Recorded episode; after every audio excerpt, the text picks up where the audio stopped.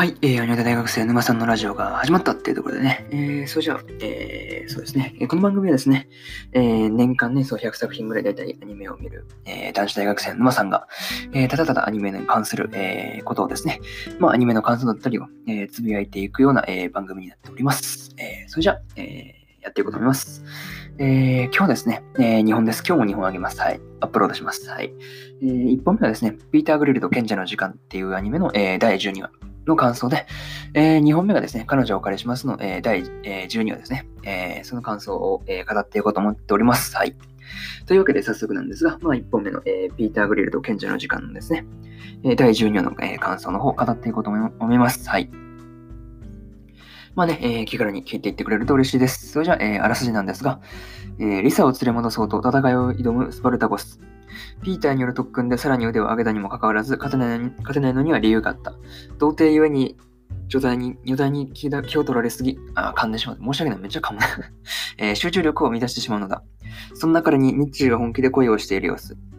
ピーターたちにも新しい冒険に旅立つ時が訪れようとしていた。というね、えー、公式サイトからの引用です。はい。ここから順次感想の方にやっていくわけですが、えー、一つ目がですね、えー、スパルタコスとリサの決闘というところでね、えー、まあそうですね、ついにそう、二人の、まあ、決闘が始まったってところでね、まあなったわけですが、まあ結果はね、まあスパルタコスの敗北に終わるわけですが、まあね、途中まではいい感じだったんですよ。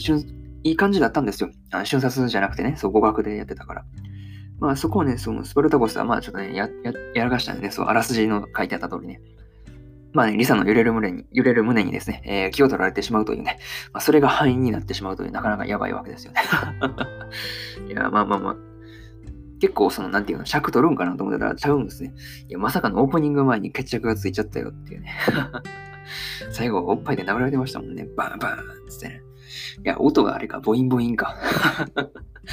いやなかなか、あれでしたね。いや、めっちゃ早々に決着つくやんみたいな感じのこと思ったわけですが。まあ、それが、まあ、一つ目の感想ですよね。スパルタコスとリサの決闘というところで、えー、一つ目の感想でした。でした。はい、噛んでし、めちゃ噛み噛み申し訳ないね。よし、じゃあ、えー、うん、噛まないように気をつけていくわけですが、まあ、二つ目がですね、スパルタコスとミッチーというところでね、まあ、負けたのは、まあ、筋力生活の、えー、まあ、結果であるというふうなことをですね、まあ、女性経だからそのために、まあ、女性経験を積むんだみたいな感じのことを、まあ、ピーターから言われたスパルタコスはですね、まあ、筋肉至上主義者の、まあ、ミッチーと、まあ、関係を結ぶことになるんですね。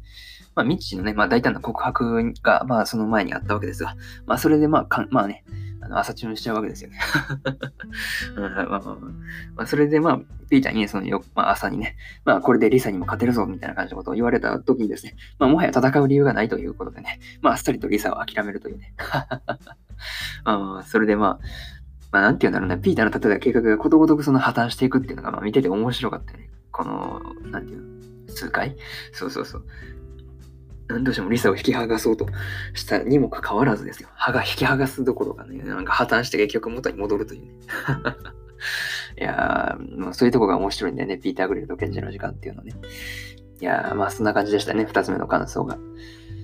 で、えー、3つ目がですね、まあ、やっぱルベリアだねっていうところで、そうそうそう。まあ、ピーターはね、やっぱルベリアを選ぶっていうところで、まあね、あのそうですね、まあ、理性を保っている間は、まあ、ルベリアを一番にしてるっていうところなんですよね。そうそうそう。アガペに2世というか2号がまあ復活してたわけですが、まあ、91点出してましたからね。あの、手をつないだだけで91点ですからね。うん、あの、他の4人みたいに、あの、肉体関係では、あってやって爆発するってわけじゃないからね。なかなかそれは、そういうところは、まあ、なかなかバルベリアに対する対しての愛は深いのかなというふうなことを思ったりしました。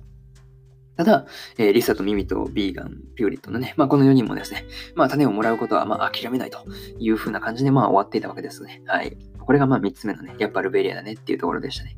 まあ、最後になるんですが、まあ、ラストでホームゴブリンですかね、3体と、まあ、ピーターのね、その妹っていうのが、まあ、出てきてましたね。いや、まさかまさかの終わり方的に2期やる感じなの？え、マジ？みたいな感じの終わり方だったんですけど、まあ、そんな情報特になかったんですよね。公式とかちょっと覗いたんですけど。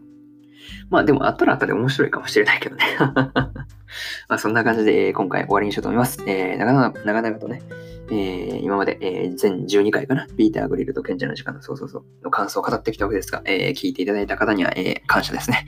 はい。こんなね、そう、ただただ感想を語ってるだけのラジオをわざわざ聞いてくれてありがとうございました。はい。そんな感じで終わろうと思います。えー、そうだね。次の2、まあ、2本目ではね、カノカリのね、えー、ジュニアの方を語っていこうと思っておりますので、えー、よろしければそちらの方も聞いてくれると嬉しいです。えー、それでは、えー、終わりにしようと思います。バイバイ。